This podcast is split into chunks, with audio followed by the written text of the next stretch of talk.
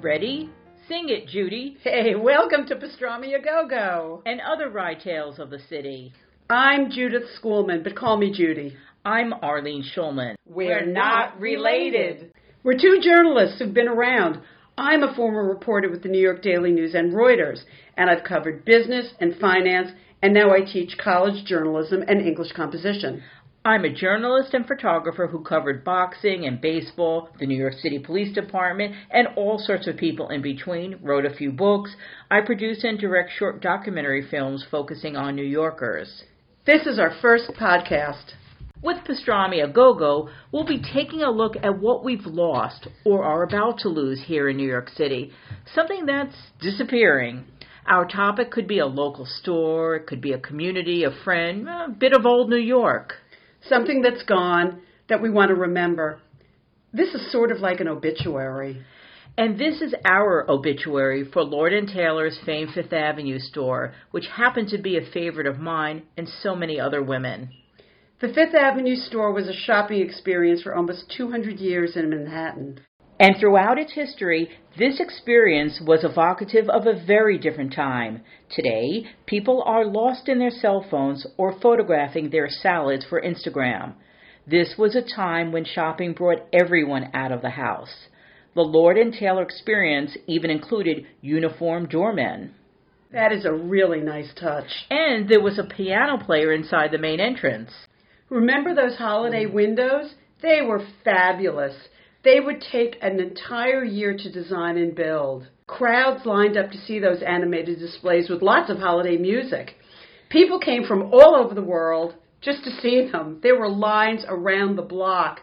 Lord and Taylor was the first to create these displays for entertainment, not just to sell merchandise.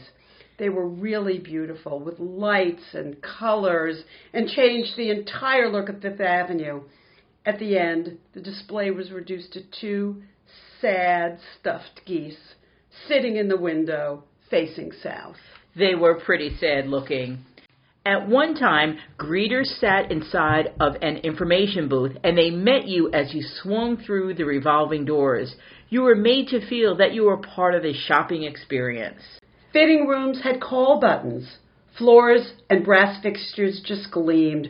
You were in this place, a shrine to the shopper. You really felt like you mattered. Lord and Taylor has been in business for close to 200 years, but the doors of its exquisite Fifth Avenue home closed for good on Wednesday, January 2nd, 2019 at 3 o'clock. Who thought so many New Yorkers would get so emotional about a department store? Well, I did. Sheila, a loyal shopper from the Upper East Side, arrived at the store early one Saturday shortly after the official closing date was announced. Oh, I was hysterical when I walked in the store. I saw the final sales in the window. I took pictures of it. The tears were rolling down my eyes. It was just very traumatic. Longtime shopper Janice from Queens feels the same way. When I first found out Lord and Taylor was closing, I thought it was a joke. I said, No way. No, this is not true. I'm still very sad. I feel sad about Lord and Taylor because losing Lord and Taylor is just taking away a part of New York that was very special. Sadly, the retail economy for department stores is pretty fragile these days. The Lord Taylor's Fifth Avenue store wasn't the first to succumb. Retail has evolved from push carts to online shopping as the retail business adapts and shifts. So many places where we shopped or our mothers or grandmothers shopped are gone for good. Hi, we're here with Sheila, who has been a Lord and Taylor shopper for how long? Uh, 70 years. 70? And how many generations have shopped here? My great grandmother, my grandmother, my mother, me, my daughter, my grandchildren, six. Lord Taylor opened its stores on Fifth Avenue in Midtown Manhattan on February 24, 1914. It had moved up from 6th Avenue and 20th Street, following in the footsteps of more elegant shoppers who were also moving uptown. Lord and Taylor is such a New York City institution, and it represents so many memories for people who shopped or worked there. Now, it's gone. What a history! The Lord and Taylor story began in March of 1826 in a small shop on 47 Catherine Street near the East River waterfront, making it the oldest department store in the United States. Believe this, at the time, John Quincy Adams was our sixth president. The store was founded by a Brit, Samuel Lord. He married Mary Taylor, whose father owned the factory where he worked in England. With a family loan of $1,000, which was a huge sum back then, the couple emigrated to New York City. Lord and his wife's cousin, George Washington Taylor, opened the very first Lord and Taylor, selling women's clothing, silk stockings, cashmere, and other fabrics fresh from the merchant ships docked nearby in lower Manhattan. To give you some context in the history of New York City, the Brooklyn Bridge hadn't even been built yet. There was a ferry that ran along the East River, and it transported people from Brooklyn and Long Island and other parts of the city. That neighborhood around Catherine Street at that time was a vibrant marketplace and fashion district. According to Lord and Taylor history, a woman by the name of Anne Furnover Price was its first customer. She walked by the shop, which was still under construction, and she must have been curious. According to this history, Samuel Lord put down his hammer to wait on her. She purchased a bolt of fabric. Lord and Taylor was different, and it was different because it was a store in an actual building. At that time, the heart of the retail business was in lower Manhattan, but peddlers and push carts sold most of the merchandise. There were pullers, and these pullers would literally drag shoppers to the merchandise.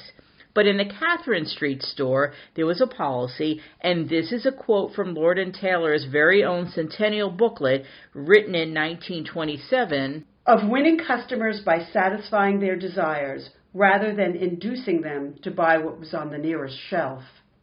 This philosophy has lasted until the Fifth Avenue store, as we knew it, closed its doors. Shopping was a personal experience catering to women, but women didn't carry money and there was no such thing as credit cards. Bills were sent home to the husbands, or I guess to the fathers as well. The retail center of Manhattan moved, and Lord and Taylor moved along with it. From Catherine Street, the store expanded to Grand and Christie Streets, and then in 1870 moved to the fashionable Ladies Mile, and this time on Broadway and 20th Street. 10,000 customers rode its elevators, a novelty at the time, in the store's first three days. Ladies Mile was an upscale retail destination back in the mid 1800s, and it was home to many department stores and retailers. That included Tiffany's, B. Altman's, and Arnold Constable. That area was considered safe, and that meant that women could shop without men. New York City is always changing. The retail landscape shifted again and packed up and moved to Midtown in the 1920s when the older neighborhood became less upscale. Today, Lord and Taylor is owned by the Hudson's Bay Company, which was founded in 1670 by trading furs and wool blankets throughout most of North America. The company is named, of course, after the explorer Henry Hudson, who discovered the island of Manhattan. Demographics of department store shoppers have changed quite a bit since then, and they've continued to change over the decades and the last century. Limos and chauffeurs once lingered outside department stores for the sophisticated shopper. Seems like everyone wore a hat back then. Purchases were wrapped or boxed out of sight and transported by dumbwaiters back to the sales counter, or they were delivered home. Women dressed up to go shopping. Lord & Taylor's Fifth Avenue store in the early days was a city unto itself for its employees. There was a doctor and a dentist for workers, a smoking room, a concert hall, and sports equipment on the roof. Boys and girls served as messengers. Cafeterias were divided by gender. And back in 1928, the store exhibited paintings by Pablo Picasso and George Braque. That was a first. New Yorkers worked at Lord & Taylor for decades. Salespeople were experts on merchandise and clothing lines. and they were as loyal and stylish as their customers. In contrast, the shopping experience has morphed into people hunched over computers and cell phones, with mail carriers delivering boxes of clothing and other items ordered from Amazon and QVC. The decline and later death of Lord Taylor's Fifth Avenue store was shocking to so many. We always thought there would be a Lord Taylor in Manhattan, but department stores are under such enormous pressure to attract customers. Fashions change, tastes and styles change, the way we shop has changed, and real estate has changed. Our dearly departed. Gimbels. Gimbels opened in 1910 in New York City, a block south from Macy's, and closed in 1986. It was the first store to have a bargain basement, and it came way before discount retailers like Marshalls and TJ Maxx. Gimbel's clientele was more middle class than its rival Macy's, which outlasted it. Now, here are two fun facts. Gimbel sold the country's first ballpoint pen in 1945, and today a faded Gimbel sign on its old building can be seen from Macy's offices above Penn Station. I didn't know that. Arnold Constable. When I was growing up, my best friend Susan shopped at Arnold Constable, which catered to affluent women with conservative tastes. Sue made annual trips for Easter and Christmas clothes. The store closed in 1975 after 150 years, with 50 of those years on Fifth Avenue. Like Lord and Taylor, it had moved uptown from Ladies Mile. Arnold Constable's final location was Fifth Avenue and 40th Street, just a couple of blocks up from Lord and Taylor. Alexander's. Everyone shopped at Alexander's on Fordham Road in the Bronx. Its clientele was working class New Yorkers and recent immigrants, including my own family from Greece. I remember shopping there with my grandmother, who lived just a few blocks away. The store was packed with inexpensive and no frills merchandise and shoppers. However, Alexander's pushed my grandparents out of business. They owned Mendy's Specialty Shop, which was across the street, and sold bras and girdles. They couldn't compete. To this day, you don't see many of these specialty shops. Alexander's closed its doors in 1992 after filing for bankruptcy. The death knell of the department store in New York City goes on. B. Altman's, S. Klein's, Mays, Bonwit Teller, Korvettes, Ohrbach's, Abraham, and Straus. Lord and Taylor outlasted them all. Generations of women shopped at Lord and Taylor. It was always about the personal experience. Going way back, Mary Todd Lincoln, President Lincoln's wife, shopped at Lord and Taylor. So did the late Princess Margaret. And it's rumored that Jackie Kennedy Onassis did. I'm not sure about that. She was more of a Bonwit Teller customer. But a photograph of Jackie O's sister, Lee Radziwill, with Andy Warhol hung in the store, perhaps to capitalize on her style. Lord and Taylor attracted middle class women who aspired to be upper class and well heeled career women. Bergdorf's and Bloomingdale's, on the other hand, cater to a wealthier clientele. But more than selling clothes, Lord and Taylor sold an image. Elegant, sophisticated, and timeless fashions were advertised in black and white sketches for newspapers and magazines. Even when other stores were turning to high fashion photography, Lord and Taylor held onto those easily recognizable sketches of women with elongated forms, the modern woman on the go, very Mary Tyler Moorish. Looking back at those old ads, their market was ladies who lunched. But didn't eat. Well, maybe sometimes. The Lord Taylor signature and Red American Beauty Rose had been iconic symbols of the store since 1946. Carrying your purchases in boxes or bags with the Lord Taylor name, the tagline, the signature of American style, and the red rose made you feel special. The handwritten logo, the rose, all spoke of sophistication, elegance, and classic style. Clothing was about pattern, color, and tailoring. Ads sold Christian Dior gloves, chic separates worn by impossibly thin women, and as one ad said, Choice divine for the gilded life, Eleanor Simmons, a 1960 brocade tunic, $145. That's probably thousands in today's dollars. Interestingly enough, men were always sketched with a woman because she was the one who shopped or she was the one who made the decisions. Ads in the 1920s sold wicker furniture and silk stockings, and later on, holiday ornaments, clothes by Anne Klein, Calvin Klein, Bill Blass. One ad read, Our Halston silk chiffon sparkles like champagne. The shopper was always first when it came to customer service. You don't see that in many places these days. Women of all backgrounds shop there. If you were a churchgoer, you shopped on Saturdays. If you were an Orthodox Jewish woman, you shopped on Sundays. Working women shopped on their lunch hour or after work, and everyone dressed up with hats and handbags. From those first days back on Catherine Street, staff was trained how to behave and how to best serve the customer. An editorial announcement from Lord and Taylor Centennial Year spoke to this. We try to select men and women for integrity, intelligence, and industry, truth in service, beauty in merchandise. No yakking on the cell phone for them. You're listening to Pastrami, Agogo, and Other Rye Tales of New York with your hosts Arlene Schulman and Judy Schoolman. We're talking about Lord and Taylor's flagship store, which closed after almost 200 years in Manhattan.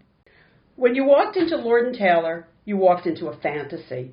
Beautiful, glamorous, sparkling displays, elegant chandeliers lit the store. The building was an architectural marvel of Italian Renaissance style. The outside was built with Botticino marble and travertine stone. Vaulted ceilings were covered in Guastavino tile.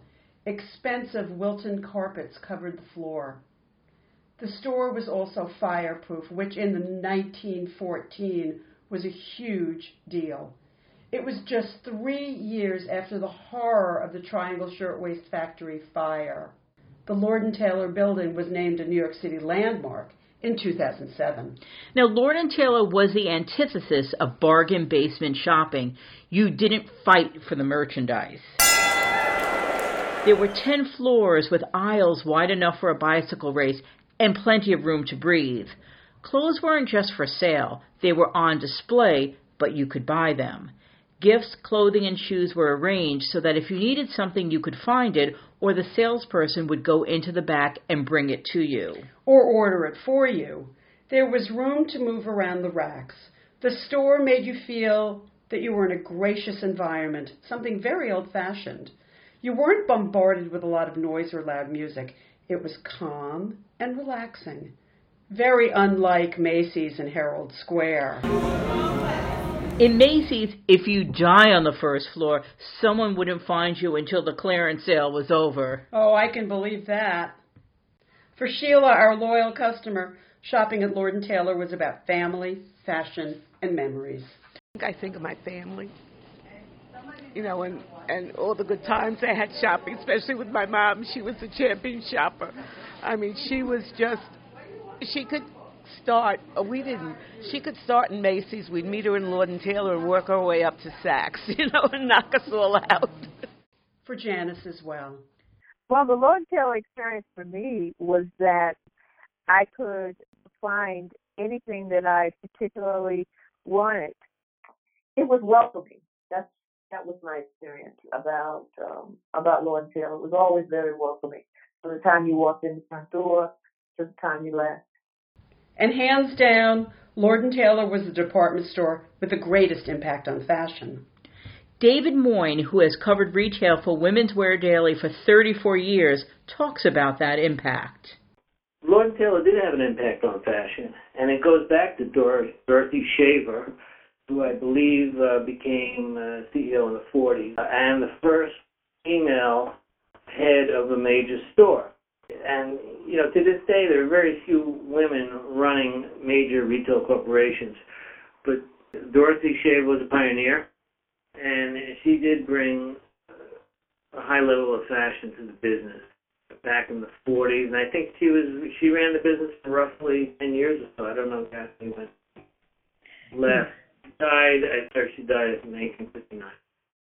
At a time when Parisian couture dominated the fashion business, Dorothy Shaver spotlighted American designers who were innovators of their time, particularly when it came to sportswear. Dorothy Shaver brought in Bonnie Cashin, who designed for Coach. Cashin pioneered the concept of layering and added toggle closures for coats and handbags. And Claire McCardell, she was another innovator when it came to sportswear. She influenced designers like Isaac Mizrahi, Donna Karan, Norma Kamali, and Cynthia Rowley. Dorothy Shaver also brought in Vera Maxwell, who was the first designer to use ultra suede. Maxwell designed for sizes from 8 to 18, which was really unusual at the time. And Dorothy Shaver pioneered the shops within a store concept, and she divided Lord and Taylor's floors into specialty areas. For short women, like us, she was the first to set aside petite sizes in the 5-4 shop. Not only petites, but plus sizes, juniors, bridals, and even maternity fashions. Lord and Taylor had a loungewear section and a glamour and glitter department. It even had a dog boutique which sold winter coats for dogs, some lined in mink. Lord and Taylor's buyers purchased unique gifts from around the world. Dorothy Shaver left a legacy of style. David Moin of Women's Wear Daily. Her legacy, I do agree with what you're saying. She's bringing like Claire McCardell and others, but I think her legacy was that the tradition was sustained after she left when there were subsequent CEOs running the store. For example, Joseph Brooks who was also a very good executive. He furthered Lord and Taylor's reputation for being for having great fashion and having a, uh, being distinctive. He would further the, the sense of elegance of the store. He actually uh, um, supported this this uh, annual event called the Rose Award, uh, named after the American rose, which became a symbol of Lord and Taylor and they have these black tie elegant events giving out fashion awards once a year at the store. Those kind of black tie events you just don't see anymore at at retail. You know, those days of where they can spend big and have big parties just not happening anymore. Along with Dorothy Shaver, they have a pretty good track record of putting women in the top spot. Starting in 2000, they've had three women presidents running the business. That would be the Jane Elfers, and then there was Liz Rodbell. Currently, the business is being run by Vanessa Lefebvre. So that that I think is uh, unique in the retail industry to have a handful of women, you know, at the helm. Walking it into Lord and Taylor, a woman could be outfitted from head to toe shoes, handbags, jewelry, fashionable suits, sportswear, from the drapey designs of Eileen Fisher to Diane von Furstenberg's iconic wrap dresses. Your own personal shopper would help you find that perfect Bill Blass suit. You could have your hair done and grab something to eat. Judy, what do you remember about Lord and Taylor? Did you shop there? I was a girl from the suburbs. We shopped at A&S in Hempstead. Coming into the city was a special event. My mother and I didn't shop at Lord and Taylor. There was something not entirely comfortable to us. My mother felt it was too snooty, maybe too Christmassy, but realistically it was also too expensive. But Lord and Taylor had the soup bar. It had been around since 1938. I remember this portly, somewhat gruff man named William Palmer, who was quite a celebrity. He cooked the soup and doled it out with large ladle and there was only one offering Scotch broth in the winter and vichyssoise in the summer. That was it, and everyone knew it. Well, what about dessert? That's my favorite. There was also one choice for dessert the fabulous apple brown Betty with some sort of boozy sauce. It was divine. Mr. Palmer was also part of the appeal. What about you? Well, for my family, coming from Brooklyn to Manhattan was quite an adventure. Lord Taylor was a store where my mother shopped for clothing for special occasions. With three kids, it became a day long affair. We always had lunch at the restaurant called the Birdcage, which had a humongous birdcage. It was located on the fifth floor where the fashionable women had lunch. It was genteel and dainty, with armchairs and tray tables.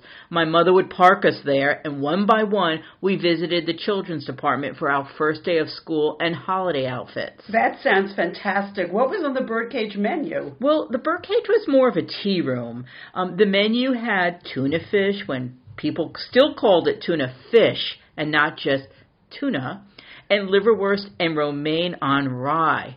Feh. My favorite though was a toasted double decker club sandwich. You know, I went online fairly recently and I found an old menu and it listed oven baked beans with hot dog chunks.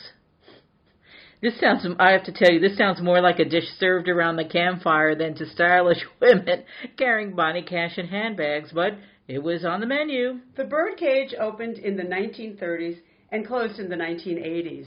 The soup bar closed, I think, also in the 1980s.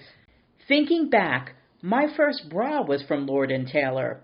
A kindly woman took my measurements and assured me that, yes, you will get there. My sixth grade graduation present from my parents was a gold charm bracelet from the store. I still have it. And when I was looking for a job after college, I set myself up by the payphones in the store with a large coin purse and ads clipped from the New York Times. Later on, when I became a career woman, a personal shopper coaxed me into a Katharine Hepburnish ensemble and a couple of custom fitted suits. I returned many, many times since then to buy clothes, clinique, coats, shoes, and gifts from every department. I don't think I ever bought anything at Lord Taylor until I was an adult. The store had clothes for work and a huge selection of petites, but mostly I shopped at the discount designer stores on Orchard Street before they disappeared too. Lord and Taylor wasn't my kind of place, but I did shop there every so often for the sales. My most memorable haul was a particular shoe sale more than 20 years ago when the most elegant Ferragamo shoes were discounted. The original price was exorbitant, but with discounts, two pairs combined cost me less than a $100. I still have them. I really should wear them. You should. They are museum pieces. Also, Lord and Taylor was the only place, except for the Lower East Side back in the day, to buy cashmere sweaters. Now you can get them just about anywhere.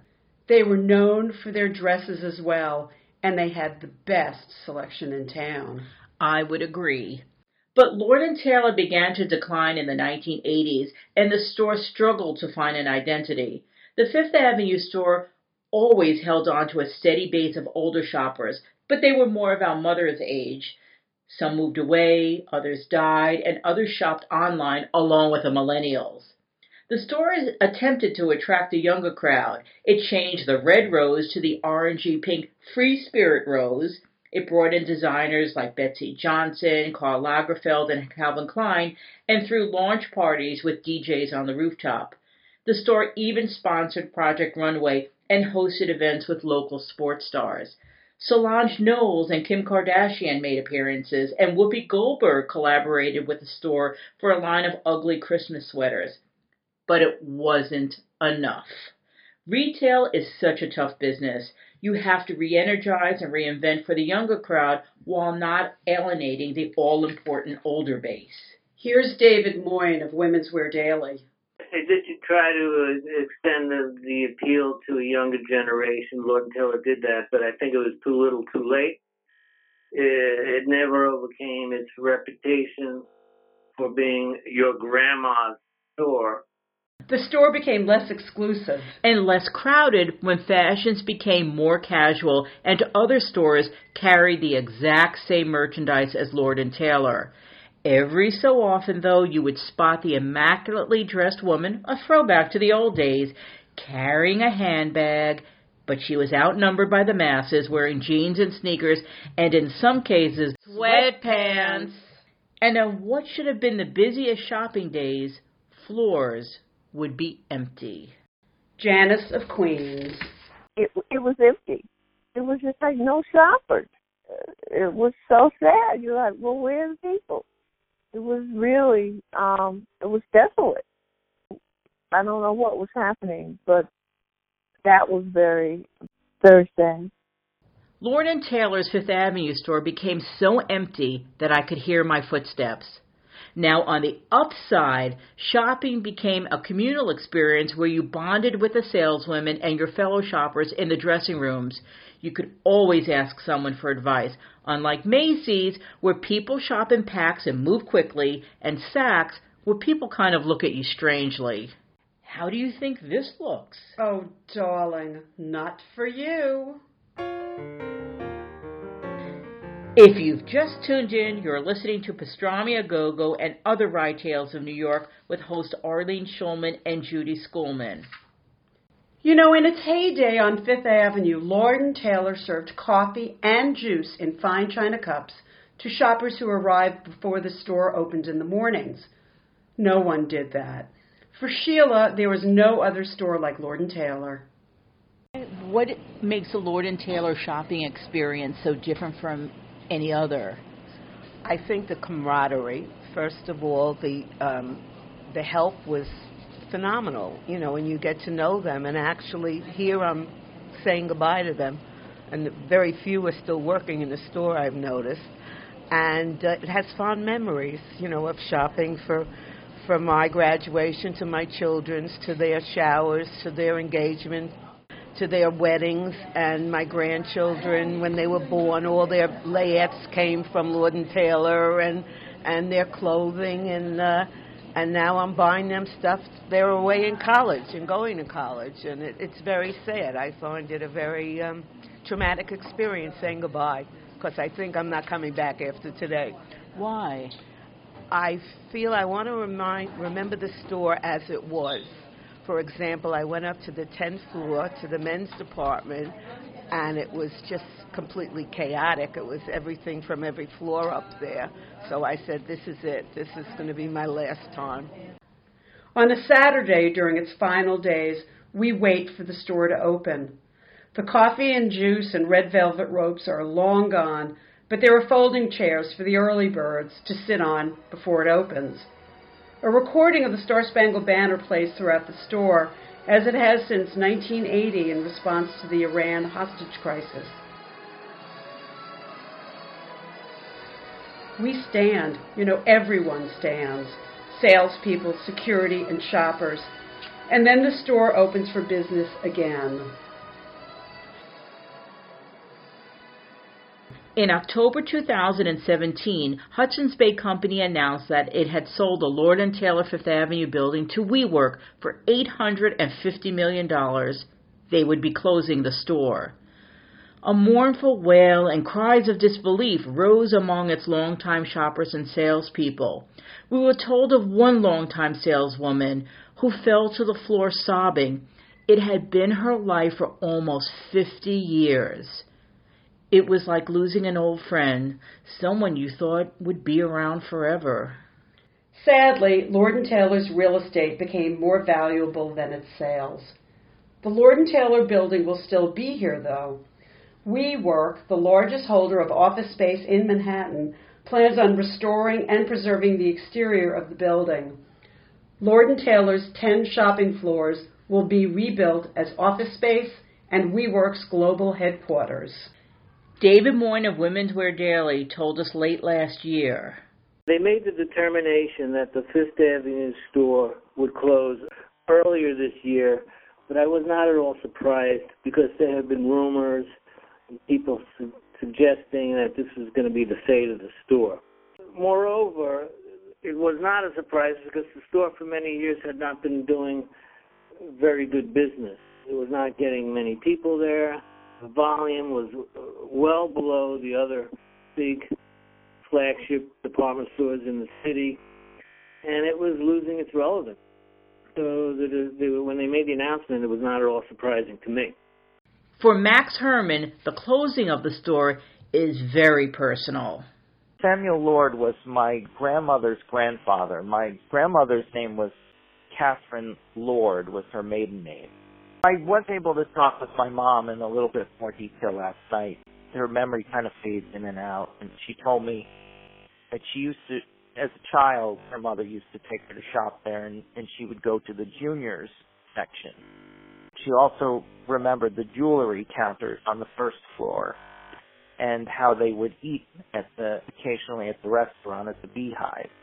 So that was about all she remembered, unfortunately. But she definitely had fond memories of going there as a child with her mother and shopping. When I heard the store was closing, I, I felt a kind of a deep sense of sadness. Um, I'm not really connected to the to the company that owns the store, and just to hear that the store was closing was a real shock. And so I, I would say first shock and then then sadness, almost like a death in the family. But the idea that this that Samuel Lord took this small, you know, basically five and dime store and turned it into a into this wonderful department store, yeah, I take a lot of pride in that. Their buildings may still stand, but the department stores are gone. Arnold Constable was replaced by the Mid Manhattan branch of the New York Public Library. B. Altman's is now home to the City University of New York's Graduate Center and to the New York Public Library's Science, Industry, and Business Library. The first location of Lord and Taylor on Catherine Street is now a Chinese bodega. The Lord and Taylor store once on Ladies Mile is now home to Brooks Brothers, which, interestingly enough, is the oldest men's store in the United States. It was founded in 1818, just down the block from Lord and Taylor's Catherine Street store. What do you think went wrong? A lot went wrong with Lord and Taylor, but I can tell you what was not the issue was online a lot of retail, the, the demise of a lot of retail is blamed on the internet. People shopping online versus going to the stores, but that really wasn't what hurt Lord and Taylor. This was a company hurt by uh, a series of ownership changes, strategic changes, and management changes, and it just didn't keep up with the time. Became part of big retail conglomerates that just sort of uh, melded its merchandising with other stores into Lord and Taylor. And Lord and Taylor lost its distinction. It is sad for a lot of people because a lot of people love the store. Speaking of work, the closing of Lord and Taylor affected about 800 people. Salespeople, personal shoppers, seamstresses and tailors, stock people, window designers, maintenance crews, advertising managers and window cleaners fashion designers, and restaurant personnel, messengers, and managers. And at the very end, when the store was under liquidation, which is never a pretty sight, long-time customers shunned it as if to avoid someone with a contagious illness. It was too much to bear. As one woman said, It was like TJ Maxx in Beirut. Joanne, in town from Cleveland, shopped on one of its last days. I think it's very depressing. What do you mean by that? To see this beautiful store turned into a clearance rack. It's upsetting. The inside of the store was cannibalized. Clothing was everywhere. Shoppers fought with each other for insanely discounted items. Salespeople were eating behind the counter. They were shouting at each other. People grabbing clothing off the racks who never knew what the Lord and Taylor name experience really meant. Some of the last items to go were Ivanka Trump dresses and jewelry until these too became a bargain too good to pass up. One customer, happened to be a man, was so upset at the closing, as one salesperson told me, that he trashed a dressing room. A week or two before the Fifth Avenue store closed for good, floors were empty. They were stripped of merchandise with only empty shelves and clothing racks remaining. It no longer had style, personality, perfume, and it was a long and sad escalator ride up to the tenth floor, where mannequins waited for new homes, office chairs, fake snow and trees from holiday windows, store fixtures, including the red velvet ropes, even ladders and lights, an old calculator and sewing machine were for sale.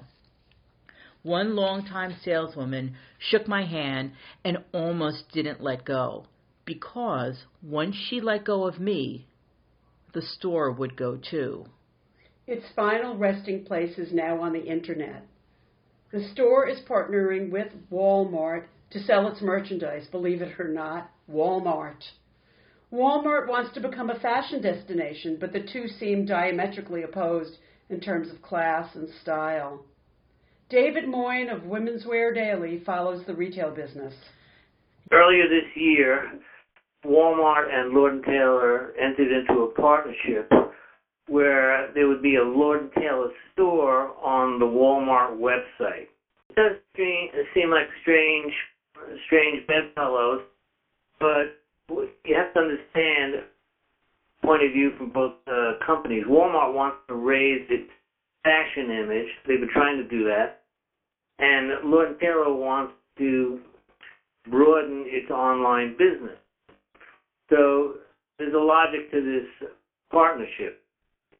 Still at the early stages, and Lord & Taylor says very little bit about how successful it is so far.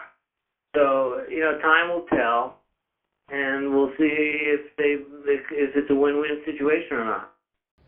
You know, retail is always changing, but now you can find vintage Lord and Taylor when the label really meant something on eBay and Etsy. The last cotton handkerchief was sold years ago. The sophisticated elegance and personal experience are all gone now.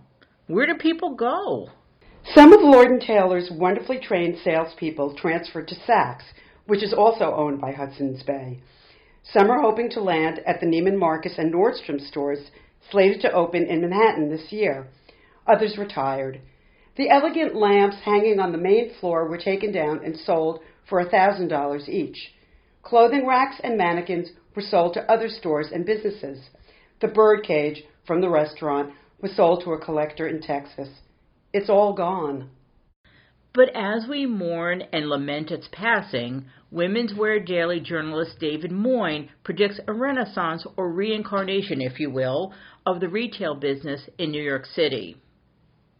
The closing of Lord and Taylor is one part of a big story in New York City about department stores that's happening right now in addition to the, the sad closing of Lord and Taylor, as well as the closing of the Saks Fifth Avenue store in Lower Manhattan, you're getting two major openings next year.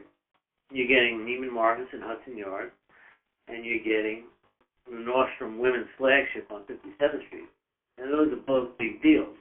On top of that, you're getting the renovation of Saks Fifth Avenue coming to uh, completion with the reopening of the new main floor. That's going to be a big deal. And then you're also seeing a lot of renovation work coming to a conclusion at Bloomingdale's on 59th Street. So there's a ton of stuff going on in the retail world, particularly with department stores in Manhattan. So I would say we're in for like a seismic shift in in the department store landscape. And it's sad that Lord and Taylor is not part of it. Yeah, it's sad, but you know things change and people get over it pretty quickly. Lord and Taylor's Fifth Avenue store rang up its last sale on Wednesday, January 2nd, 2019 at 3 p.m. Sale signs were taken down from windows. The geese, in the very sad attempt at a holiday window, have flown. The only thing remaining is the iconic signature on the building, reminding us of what once was. On that last day, the Star Spangled Banner was sung by an opera singer, a special performance for employees only. During its final moments, Lord and Taylor employees and shoppers took photographs of the gold clock striking three. Then came tears and hugs and goodbyes. Salespeople applauded the last customers to leave. And then, after 193 short years in New York City and 104 years on Fifth Avenue, the final customer swung through its revolving doors for the last time. Ladies and gentlemen, the time is now 3 p.m. and your Fifth Avenue Lord and Taylor store is officially closed. Please proceed to a checkout location of your choice where one of our many friendly Lord Taylor associates will be happy to check you out expeditiously. Once again, ladies and gentlemen, we want to say thank you for 104 years of support and patronage at this location. Travel safely home. Have a great new year. And once again, remember this fantastic store called Lord and Taylor. I guess that's it.